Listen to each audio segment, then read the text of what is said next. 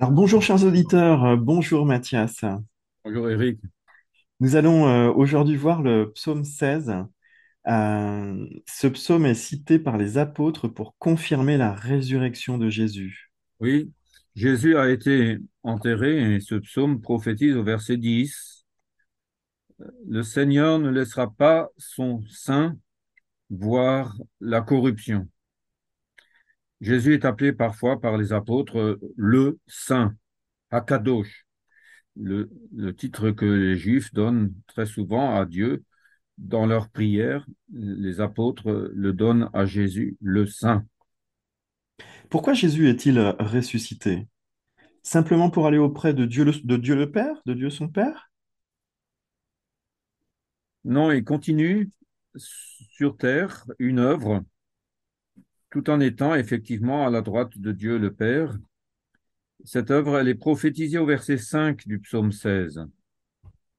Tu me restitues mon héritage. Tu me restitues mon héritage.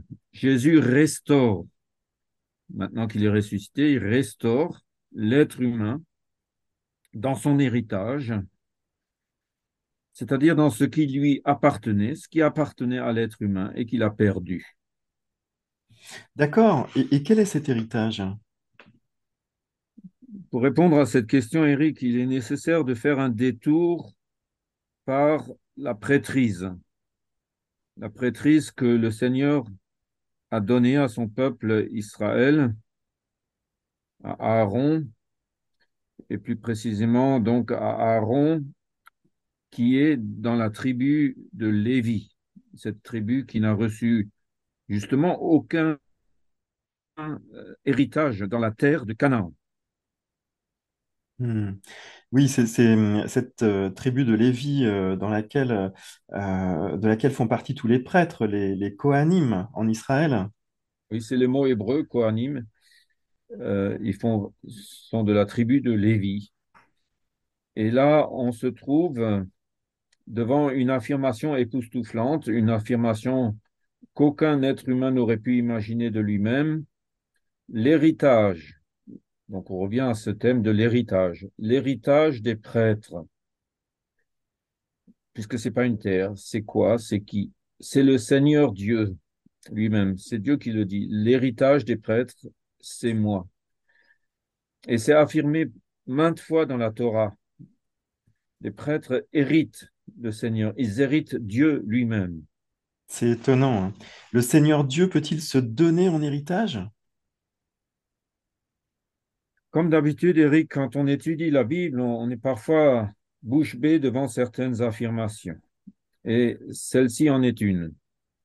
Le Seigneur Dieu est l'héritage des Kohanim, des prêtres en Israël. Il ne possède rien sur terre, il ne possède pas de territoire, parce que c'est le Seigneur qui est leur territoire, leur domaine. Hmm. Mathias, tu parles des prêtres juifs, mais euh, qu'en est-il de nous qui ne sommes pas de ce peuple? Par l'enseignement de Jésus, nous découvrons que nous sommes héritiers, nous aussi, d'un territoire. Et voici comment l'apôtre Jean, dans sa deuxième épître, définit notre domaine, notre territoire. Je lis dans 2 Jean, le verset 9.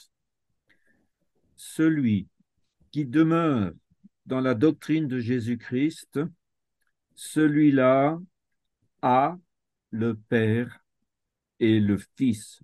Remarque bien, Eric, le vocabulaire utilisé. Il a le Père et le Fils. Le verbe avoir est utilisé, donc il y a un héritage. Et cet héritage, c'est la relation Père-Fils dont nous héritons. Et c'est un héritage qui se trouve de toute éternité à l'intérieur de la Trinité. Voilà ce qui se passe pour quiconque demeure dans la doctrine de Jésus-Christ. Je comprends mieux pourquoi ce psaume insiste par ailleurs sur le fait qu'un tel héritage doit être préservé de toute adjonction d'idoles, de divinités plaisantes à la mode, par exemple. Le psaume insiste en effet sur le rejet des idoles. Ces idoles qui attirent, comme tu dis, ces divinités plaisantes, à la mode, qui fascine parce que c'est à la mode, tout le monde court après. C'est exactement le mot utilisé, on court après. La doctrine de Jésus-Christ, elle, est ancienne. Et parce qu'elle est ancienne, on se dit qu'elle est périmée. Et c'est faux.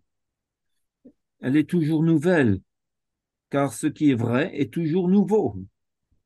Et qu'est-ce qui peut être plus nouveau qu'un engendrement perpétuel, une naissance? Une naissance est toujours nouveau. Et nous sommes engendrés dans la relation fils-père.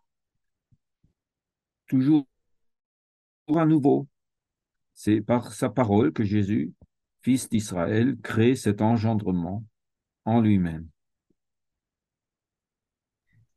Pour nous qui étudions les textes de la Bible en communion avec les Juifs, un verset de ce psaume est particulièrement important.